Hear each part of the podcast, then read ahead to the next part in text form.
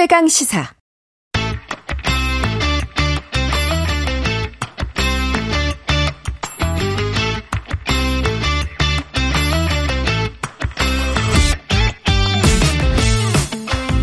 짧고 얕은 단신 뉴스는 다루지 않는다 이 말이야. 이 길고 깊이 있는 뉴스를 다루는 장신 뉴스 시간입니다. 장윤선 정치 전문 기자 그리고 신인규 정당 바로 세우기 대표 장신 커플 오셨습니다. 안녕하세요. 네, 네 안녕하세요. 처음 뵙겠습니다. 네. 반갑습니다. 아유, 깜짝 놀랐습니다. 지금 지금 댓글창에 KT 23님이 화장신 콤비 화이팅! 이래서 김기화 장성규 장윤선 신인규 화이팅이라고 응원하시는 분들이 굉장히 많네요. 아유, 아유 감사합니다. 감사합니다. 장 기자님도 되게 팬이 많으신가 봐요. 아유 아니에요 그렇지 않습니다. 우리 신인규 변호사님이 예. 팬이 많으신 편의점, 요새 정말 편의점 잘... 불티나게 지금 아니 보니까 지금 취재 편의점이라고 유튜브 하고 계신데 네 맞아요. 조회수 엄청나던데 아, 아니 조회수는 많지 않고요. 네. 예, 그 10만 구독을 와, 달성했습니다. 축하드립니다. 네 감사합니다. 진짜. 17일 만에. 아, 아 진짜 빨리 된 거예요. 예그 네, 네. 한 것 같습니다. 네 고맙습니다. 고생하셨습니다. 예. 저도 유튜브 해봐서 알아요. 예. 얼마나, 아~ 얼마나 뿌듯한지. 네. 신 대표님이 이번에 예. 국민의힘 탈당하시고 네. 발기인데 창당 발기인데 하셨던데 어떠, 어떠세요? 그 기분이 되게 좀 불안하기도 하고 설레기도 하고 그렇고. 아니 뭐 저도 일단 사실 탈당했을 때 제 예상보다 너무 좀 뜨거운 관심들을 언론에서 아. 보여주셔가지고 아 정말 이게 좀 의외였어요. 근데 어제 저는 창당 발기인 대회를 했는데 저는 보통 시민들 평범한 보통 시민들의 조직된 힘을 가지고 하겠다. 그래서 민심 100% 정치 시대를 열겠다라고 선언을 했고요. 음. 어제도 말 그대로 또 많은 시민분들께서 참여해 주셔가지고 격려와 위로를 주셨고 단 한 가지 부탁을 해주셨는데 제발 중간에 흡수되지 말아라. 아. 네, 그동안의 그 안 좋은 학습들 때문에 네. 많은 시민들께서 좀 정치 불신이 높으시더라고요. 그래서 제가 어 제 인생을 걸고 음. 제가 약속을 드렸습니다. 음. 저 어제 현장에 다녀왔는데 어. 그 저는 사실은 신 변호사님 젊은 층이어서 2030 세대가 똘똘 뭉쳐서 앉아 있겠거니 생각을 했는데 의외로 중장년층들이 굉장히 많이 계셨고요. 그리고 또 남성들이 많지 않을까 했는데 여성들도 많았어요. 그래서 청장년층 그리고 여성 남성 상관없이 정치 개혁과 정치 비전을 기대하는 음. 어, 정말 평범한 시민들이 많이 모여 있더라. 음. 신인규 변호사 성공하실 것 같아요. 아유 감사합니다. 자 먼저 김포 얘기부터 이게 지금 가장 많은 네. 분들이 관심 많으시는 이슈라서 그런데 장 기자님은 김포 취재를 갔다 오셨어요? 어제 취재 다녀왔습니다. 그 사실 궁금했어요. 과연 김포 시민들은 어떻게 생각할 것이냐. 마냥 좋아할 것이냐. 예, 그렇죠. 꼭 그렇지 않을 것이냐, 어떨 것이냐. 네. 그랬는데 현장에서 만난 민심은 대체로 팽팽했습니다. 정말요? 예, 굉장히 팽팽했고 근데 일단 정보가 부족하다. 뭘 어떻게 하겠다는 건지 그래서 정말 되는 거예요? 음, 음, 음. 진짜 한대요? 이렇게 그러니까 의구심 뭐 이런 어 반신반의한 분위기도 상당히 있었고요. 근데 대체로 어떤 거냐면 핵심은 어, 김포가 서울되는 것도 좋은데 그에 앞서서 교통 문제 이거 먼저 골드라인 좀 해결해 줘라. 출퇴근 시간에 정말 너무 힘들다. 김포공항역에 도착하면요. 그 저 일단 그 응급 조치할 수 있는 요원들이 상시 배치가 돼 있대요. 그 정도로? 요새도 하루에 최소 두사 두세 명 정도는 실신한다는 그 거예요. 정도로요? 네. 아, 그렇기 때문에 사실은 김포 서울 되는 것보다 이 교통 문제 먼저 해결해 주는 게 우선이다. 이거 주장을 많이 하고 또 하나 우리 서울 해주는 건 좋은데 여기다가 서울에 땅 없으니까 온갖 혐오 시설, 음. 어 쓰레기 음. 그 네. 소각장, 음. 그다음에 뭐 방패장 뭐 이런 거 전부 혐오 시설 갖다 놓는 거 아니에요? 그렇다면 우리 좀 다시 생각해 볼게요. 뭐 이런 반응들이 상당히 있었습니다. 음. 자, 그런데 이제 그 분위기가 음. 김포 분들, 시민 분들이 그렇게 받아들이고 있다는 거는 네. 그만큼 네. 갑자기 툭 던진 이슈라는 그렇죠. 거지 않습니까? 다 선거용이라 그래요. 시민들이 이거 총선 때문에 나온 거 아니에요? 근데 결과적으로 안 될 가능성이 높지 않냐 이런 얘기를 많이 하시더라고요. 신 대표님 어떻게 보세요? 저는 사실 행정구역 대개편을 전제로 한 저는 어, 지방 분권을 제 정치적 사명으로 제가 가지고 있기 때문에 어, 민주당의 입장과 좀 비슷한 어, 지금의 입장에서 민주당의 아. 입장이 맞는데 예, 예. 제가 드리고 싶은 말씀은 국민의힘은 지금 이 무거운 주제 그리고 너무나도 중차대한 문제를 너무 정략적이고 너무 쉽게, 쉽게. 제안을 했고 음. 민주당도 행정구역 대개편에 대해서 광역으로 전체 단위로 하자는데 이걸 지금 맞받는 차원에서 냈기 때문에 이것도 또 어떻게 보면 정치적 대응 국면에서의 카드다 이게 저는 현 정치권을 바라보면서 너무 마음이 음. 아픕니다. 왜냐면 음. 이렇게 다룰 수 있는 게 아니거든요. 그렇죠. 아, 그렇죠. 저는 이게 지금 김포시를 껴주느냐에 대해서 뭐 의견은 갈릴 수 있죠. 이것이 김포 시민들의 의사도 중요한데요. 이것이 그들의 이익만을 가지고 결정할 수 있는 사안이냐. 그러면은 다른 지역도 다 해줘야 되거든요. 그래서 저는 이익이 아니라 국익의 관점에서 이것을 바라봐야 되는데 지금 이 행정구역 대개편과 지방분권이라는 것을 우리 헌법에서도 규정하고 있는데 이걸 국익의 차원과 전체적인 차원에서 보고 있는 사람이 과연 몇이나 되느냐. 전 그 부분을 일단 먼저 지적드리고 싶고요. 지금 서울을 국민의힘에서는 더 메가시티를 더 매 메가시티로 만들자는 겁니다. 음. 도시 경쟁력이 떨어질 수밖에 없습니다. 아까 뭐 지하철 얘기도 하셨습니다만은 사람이 과밀되면은 당연히 따라붙는 문제들이 나오죠. 그걸 지금 우리 시민들이 체감하고 있거든요. 음. 근데 그거를 해결하기는커녕 대책 없이 더 도시를 키우면 경쟁력이 생긴다. 이거 너무 전 근대적인 사고 음. 방식이고 저는 삶의 질에 대해서 우리가 관심을 가질 때가 됐다. 그래서 국민의힘은 좀 정략적인 의도는 거두시고 음. 좀더 나라를 좀 생각하셨으면 좋겠다. 저 그 말씀 드립니다. 그러니까 중요한 네. 포인트는 이제 행정구역 개편 음. 같은 걸 할 거면 최소한의 공론 과정이 있어야 되는데 당연하죠. 김포 시민들 입장에서는 우리 의견 하나도 안 물어봤잖아. 이게 있어요. 그리고 음. 다음 주 수요일 날 이제 김포 시장이 김포 시의회를 상대로 설명을 한다고 하는데 그러니까 지금 시의회도 잘 모르고 최 최소한의 뭐 예비 타당성 검토라든가 뭐 이걸 위한 무슨 자료를 만든다거나 뭐 아무런 여론 조사를 했다거나 이런 게 하나도 없는 거예요. 그리고 제가 갔더니 이제 사우동 사거리가 이제 중, 중심가인데 네. 거기에 음, 플랜카드가 붙었어요. 어, 사진 봤어요. 네, 네. 근데 떼, 뗐다는 거예요. 음, 음. 왜 뗐냐면 일단은 포퓰리즘적 성격이 드러나 보일 수 있다. 또 다른 논쟁이 될 수 있다고 생각해서 어젠가 음. 그젠가 떠 띄었다 그러더라고요. 아. 가봤더니 이제 그런 플랜카드는 없던데 그러니까 중 요한 거는 지역 여론이 양분되기 시작했다. 그러니까 양평 고속도로 가지고 강성 강상면이냐 양서면이냐 가지고 엄청 갈등했던 것처럼 김포도 지금 그런 분위기가 감지가 되고 있고 그러니까 큰 틀에서 보면 이런 거예요. 김포 사람들 순하고 착하니까 우리를 혹시 이용해 먹는 거 아니야? 정치적으로 음. 이제 이런 불안감도 있는 게 사실이고 만약에 그런 차원의 접근이라면 가만히 있지 않겠다라는 음. 어, 의견들도 있으셨습니다. 그러나 총론으로는 아유 서울 시켜주면 좋지 뭐 이런 음. 분위기긴 했어요. 아니 그러니까 개인의 이익을 따라서 좋은 걸 해주자고 하면 그게 포퓰리즘 아닙니까? 아니 좋은 거는 누구에게만 좋습니까? 다 해줘야죠. 그러니까 음. 이건 행정을 하시는 분, 정치를 하시는 분들은 그렇게 하시면 안 된다고 저는 일단 전제를 말씀드리고요. 무엇보다도 행정구역 대개편이 왜 필요하냐면 지방은 지금 소멸 상태가 굉장히 심각하거든요. 그렇죠. 그렇다면 행정 비용은 그대로. 그러니까 예를 들어 군으로 다 쪼개놓다 보니까 군마다 필수 행정 인력이 필요하거든요. 그리고 군의회가 따라붙지 않습니까? 맞아요. 그러면은 인구는 줄어드는데 음. 행정 비용은 많이 드는 아, 이거 그렇구나. 어떻게 해결할 거냐? 인력과 인프라는 그렇죠. 그대로 들어가는데 예. 담당하는 사람들은 줄어드니까. 그래서 이제 지금 광역 시티 가 메가 시티를 음. 오히려 지방에다가 해가지고 성장할 수 있는 토대를 만들자 이렇게 음. 행정구역 대개편이 시작이 돼서 공론화를 이루고 그러니까요. 서울도 그럼 이걸 어떻게 해결할 거냐? 오히려 서울은 반대죠. 음. 너무 많아서 문제니까 음. 반대의 전략을 고민을 해야 되는데 오히려 서울을 더 합치면 더 좋다. 그럼 서울을 더 키우자. 이거는 시대 정신과는 너무 안 맞는 거라는 말씀드리고요. 또 하나는 전 졸속에 대해서 지적하고 싶은데 용산 대통령실 이전이 얼마나 졸속으로 진행이 됐습니까? 네. 거기에 대한 피해를 지금 국민들이 다 몸소 느끼고 있거든요. 거기다가 뭐 만 5세 입학 연령이라든지 여러 가지 정책들을 윤석열 정부 들어와서 졸속 추진이다. 그리고 소통이 없이 진행하고 있다라는 비판이 있었는데 이 사, 이 지금 사안도 똑같은 거예요. 그냥 국민들은 갑자기 자고 일어나니까 김포를 서울에 편입시킨데 뭔 소리야? 이게 그렇죠. 무슨 후보 시절에 약속 있었던 것도 아니고 음. 완전히 뜬금포기 때문에 저 이런 식으로 정책 집행하면은 후과가 매우 음. 저는 크다. 그러니까 김포. 시민들이 바로 그런 얘기를 하고 있는 거예요. 뭐냐면 지금 김포가 제가 이제 강서구청장 보궐선거 하느라고 강서구에 갔을 때 가양동에는 애들이 없어가지고 학교가 음. 폐교가 되는 거예요. 중학교가 없어져서 멀리 있는 학교로 가야 된다. 이런데 김포는 지금 뭐가 문제냐면 교통 문제하고 과밀학급이 문제라는 거예요. 과밀학급. 예, 한 반에 최소 한 30명 정도 음. 수준이 된다는 거예요. 그러니까 음. 여기는 학교를 더 지어야 되고 막 이런 상황인 거예요. 그러니까 서울이 되는 게 중요한 게 아니라 일단 교통 문제, 교육 문제 이런 거를 먼저 해결을 하고 그 다음 음. 단계로 굳이 서울로 가야 되면 갈 수도 있겠다. 근데 다만 서울이 되면 집값이 좀 오르는 거 아니야? 음. 그러니까 예컨대 이제 뉴타운 시즌 2 그리고 뭐 이명박 정부 때 부자 되세요. 아무도 부자 안 됐잖아요. 음. 뭐 이런 방식으로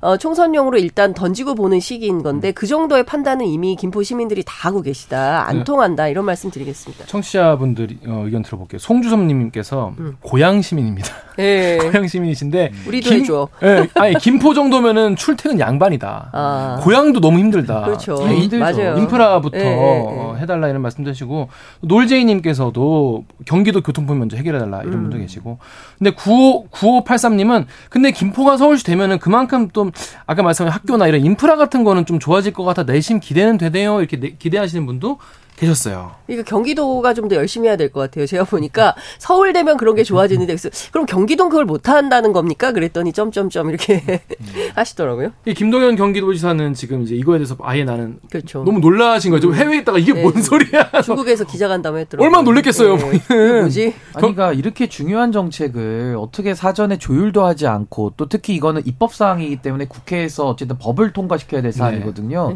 그렇다면은 충분히 논의의 과정을 거친 다음에 안을 발표해야 되는데 이미 지금 답정해 놓은 거 아닙니까?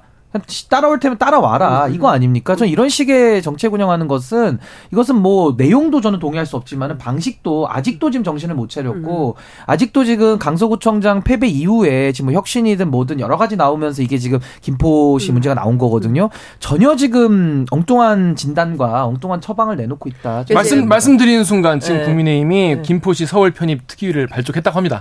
방금 아, 했대요. 했대요. 예. 아니 근데 이런 거예요. 민주당 제가 이제 취재를 해보니까 이거 어떻게 생각 하세요? 이렇게 물어봤어요. 했더니 아니 김포 고, 뭐 손들면 다 해준다는 거 아니야 지금. 그래서 그렇죠. 다른- 뭐, 다른 지역까지 할수 있다 고양, 이렇게 광명. 구리, 음. 성남, 하남 뭐 다 늘려준다고 네. 얘기를 하는 건데.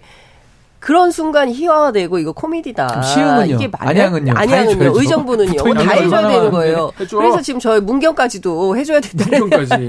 얘기가 나오는 네. 겁니다. 그러니까 네. 이 정치가 그리고 특히 이 행정구역 개편 문제와 관련해서는 앞서 이제 신 변호사님 잘 말씀하신 것처럼 이제 지역 소멸의 문제를 어떻게 해결할 거냐, 인구 소멸 문제 어떻게 할 거냐, 그리고 행정구역 개편은 어떻게 할 거냐. 사실은 지역으로부터 해서 서울로 올라와야 되는 측면이 있는 거예요. 그리고 과밀화 문제가 우리가 굉장히 수도권 집중 문제가 심각 했기 때문에 세종 그 행정수도 이전 문제까지도 얘기가 됐었던 거잖아요. 그런 어떤 철학적 기반, 국정 운영을 어떻게 해나갈 거냐에 대한 기본 베이스 위에서 뭔가 논의가 쿠킹돼야 되는데 그게 아니라 느닷없이 선거 앞두고 뻥 우리 다 시켜줄게 어, 뉴타운 전략으로 한번 해볼게라는 것은 누가 보더라도 선거용이기 때문에 진정성이 없다. 근데 이런 진정성 없는 것에 대해서 이제 국민들이 전부 심판합니다. 아니 방금- 그리고 네. 아니 그리고 김기현 대표도 뭐 면적 이야기를 하시던데 지금 면적을 갖고 얘기할 게 아니고요.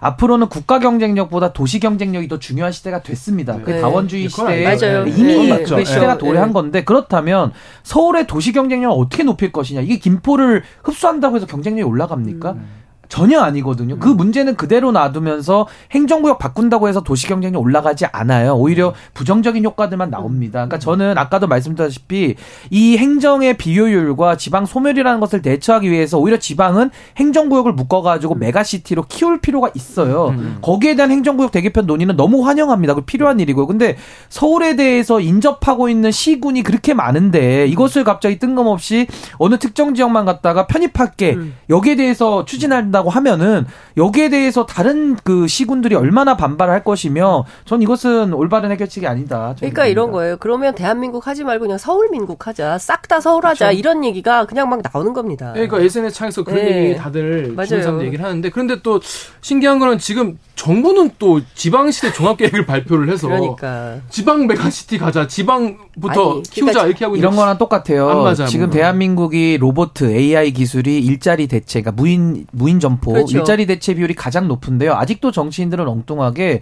일자리 숫자 100만 개, 200만 개 경쟁하고 음. 있거든요. 그러니까 모순되는 거예요. 지금 우리 앵커께서 지적하신 대로 지방화 시대를 열겠다고 하면서 서울을 매메가 시티로 만드는 이 모순을 음. 도대체 어떻게 설명을 할 겁니까? 그러니까 너무 설이 걷고 너무 졸속이고 체계 정합성도 안 맞는다. 음. 그러니까 저는 국정 운영에 무거운 책임과 무한 책임을 지고 있는 현재 국민의힘과 정부 여당이 음. 도대체 국정 운영에 임하는 자세가 어떻느냐. 전 이것이 지금 음. 이김 포 사건을 통해서 여실히 실력이 드러나고 있다. 전 그렇게 봅니다. 근데 이 정부의 특징입니다. 그러니까 과거에 지난번에 노동시간 문제와 관련해서도 이제 장관이 브리핑까지 마쳤는데 대통령이 그 다음날 도스태핑 하면서 그거 그렇죠. 아니에요라고 네. 뒤집어 엎었거든요. 네. 그거 말고 만호세 입학도 마찬가지고요. 그러니까 뭔가 내놨다가 그러니까 정부 안에서 그 다음에 정부 여당이 함께 뭔가 그 노선을 정하고 토론을 통해서 합의한 내용을 국민께 발표하는 게 아니라 일단 지르고 보자라는 식으로 하니까 신뢰도가 점점 떨어지는 거예요. 거예요. 여론조사 최근 추이를 보면 국정 운영에 대한 지지도 조사도 그렇지만 신뢰도 조사에서 계속 떨어진다.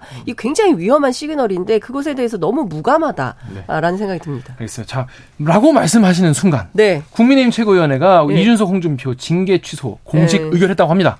하기로 한 거네요. 그러면 이제 당사자들의 또 입장도 곧 나오겠네요. 뭐라고 나오겠죠. 얘기할지. 이준석 대표 뭐 네, 뭐라고 곧 할지 참. 예. 많이 속상해 하던데 이거에 그렇죠. 대해서 어떻게 봐야 될지 그리고 근데 또 대사면이라는 표현은 또 안 쓰고 징계 취소로 결국 정리가 음. 됐나 봐요. 그- 당의 표현으로는 징계 취소가 맞죠. 사면이라는 것은 대통령의 고유 권한을 의미합니다. 그렇습니다. 그 네. 정치적인 노림수가 있었던 것 같아요. 어떤 이뇨한, 노림수일까요? 이뇨한 혁신이 입장에서는 우리가 다 풀어줄게. 음. 어, 그동안에 있었던 문제 다 덮고 가는 음. 거야. 자, 이제 더 이상 갈등은 없어. 어, 그, 혁- 그 혁신의 그런 깃발은. 이미지를 좀- 예, 그렇죠. 이뇨한 내가 들었어. 하지만 하지만, 하지만 우리는 안 받아. 이런 거죠. 가리고 아웅이라고 하고요. 그래서, 손바닥으로 하늘을 가리려고 하는 거랑 똑같은 겁니다. 문제의 본질을 해결하지 않고 이제 와서는 시끄러우니까 다 덮고 가자 그렇죠. 이런 식으로 가는 것은 그것도 또 하나의 저는 폭력 아니냐 저는 그렇게 봅니다. 그렇습니다. 자, 윤 대통령 시정연설 얘기로 넘어갈게요. 이제 윤 대통령이 국회에 시정연설을 했는데 최근에 그 어, 오늘 아침 뉴스에 그런 사설이 있더라고요. 한 언론에서 악수만 나눠도 칭찬받는 대통령. 그러니까요. 이게 얼마나 역설적으로 얼마나 그동안 소통을 안 했으면 악수만 했는데 아 먼저 악수했다 이런 걸로 막 대서특필되고 칭찬받으니까 아, 우리 보수 언론이 정말 애쓰고 있습니다. 어떻게 보였습니까? 그러니까 저는 이제 그런 거죠. 여의도간 대통령 먼저 숙였다. 네. 예, 부탁드립니다. 먼저 손 내민 윤. 네. 뭐 이런 거거든요. 그러니까 그 야당의 악수만 청해도 정말 큰 평가를 받는 네.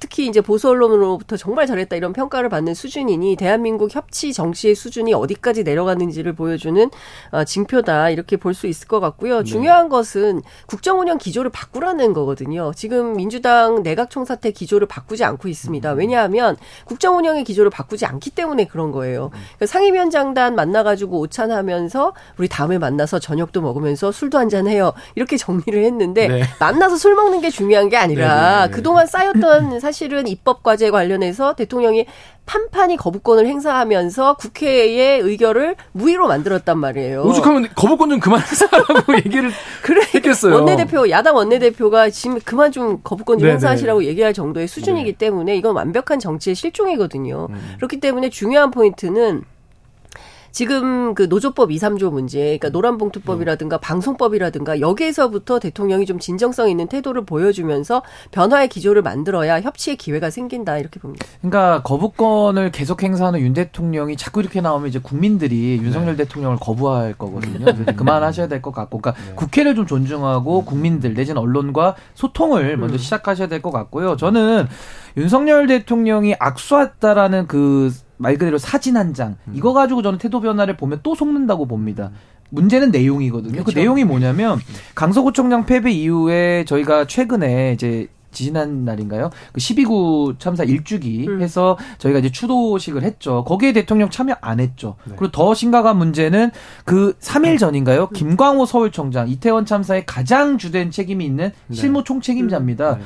그분에 대해서 유임 결정을 발, 네, 결정을 맞아요. 발표했어요. 맞아요. 네. 그럼 이것이 주는 메시지가 뭐냐? 우리 정부는 잘못이 없다는 거거든요. 그렇다면 음. 도대체 정부가 그럼 잘못한 거 이태원 참사를 제가 하- 가장 큰 예로 들었습니다만은 이 가장 큰 잘못조차도 인정하지 않으면 나머진 다 인정 안 하는 거거든요. 그러면 도대체 무슨 기조가 바뀌었고 음. 뭘 새롭게 하겠냐는 거냐 그 네. 질문이 나오기 때문에 인요한 위원장이 뭐 혁신위에서 어떤 안건을 올리더라도 그 본질이 바뀌지 않는 한은 네. 전 국민들에게 신뢰를 받기 어렵다. 아니, 그러니까 이런 거죠. 나부터 반성하겠다. 그 말씀하셨죠. 예, 네. 그, 저, 선거. 예, 강서구청장 선거 끝난 다음에 바로 나부터 반성하겠다. 소통, 소통, 소통. 네. 당신들 현장에, 아, 저기, 무조건 현장에 나가라. 책상 머리에서 앉아서 하지 마라. 라고 얘기했어요. 그, 그 전까지만 하더라도 국무위원들 당신들 말이야. 그 어. 국회 가서 전사가 되라 그랬어요. 싸우라 입으로. 싸우라 그랬어요. 네네네. 근데 그러다가 이제 그 기조가 바뀌었으니까 아, 대통령이 뭔가 바뀌나 보다라고 기대를 했는데 반성한다면서 그럼 최소한 이태원 참사와 관련된 시민 추모 대회에 네. 유족들이 자리를 비워놓고 기다렸지 않습니까? 유족에게 먼저 다가가야 되는 게 누굽니까? 대통령이에요. 그 네. 자리에 서서 아니 오바마가 총기 난사로 이제 그 사고 벌어졌을 때 영결식에 가서 Amazing Grace 노래하면서 그게 가장 역대 그 중요한 장면이었다라고 평가받잖아요. 그러니까 무슨 그 American Pie는 미국에 가서 부르면서 어, 한국에서 네. 그런 정도 할 수 있는데 그런 것도 안 한다. 그러면서 느닷없이 탄핵 얘기를 어제 꺼냈습니다. 맞아요. 그리고 할 테면 하라라고 얘기를 해요. 그러니까 저는 언제까지 도대체 대통령이 국민과 싸우겠다는 결심을 하는 거냐. 대통령이 결심하고 결단해야 되는 것은 민생 문제 현안에 대해서 어떻게 구체적인 대안을 내놓고 국민께 더 다가가고 국민 친화적인 정치를 할 거냐 이걸 보여줘야 되는데 그게 아니라 어제는 거의 협박을 하는 거예요. 네. R&D 예산 가지고 얘기 주장하고 있는데 그거 자꾸 탄핵할 때 누가 탄핵한다고 했습니까? 아무도 탄핵한다고 얘기한 사람이 없어요. 취재 중입니다. 아무도 한 명이 없어가지고 누가 했는지. 누가 했는지. 꼭 알아봐야 될 예. 것 같습니다. 자, 민주당 상황 수- 살펴볼게요. 총선 기획단 출범시켰는데 아까 정성호 민주당 의원도 나와서 음. 말씀하셨는데 그냥 관례대로 구성된 거다. 사무총장 그대로 어, 한 것도 관례대로 하는 거고 가장 잘할 만한 사람이 하는 거다라고 했는데 좀 비명계 분들은 또 정말로 음. 받아들이 못하고 있는 상황이 지좀 어떻습니까? 네, 저는 민주당의 가장 큰 문제는 뭐 총선기획단도 출범도 했고 한데 네.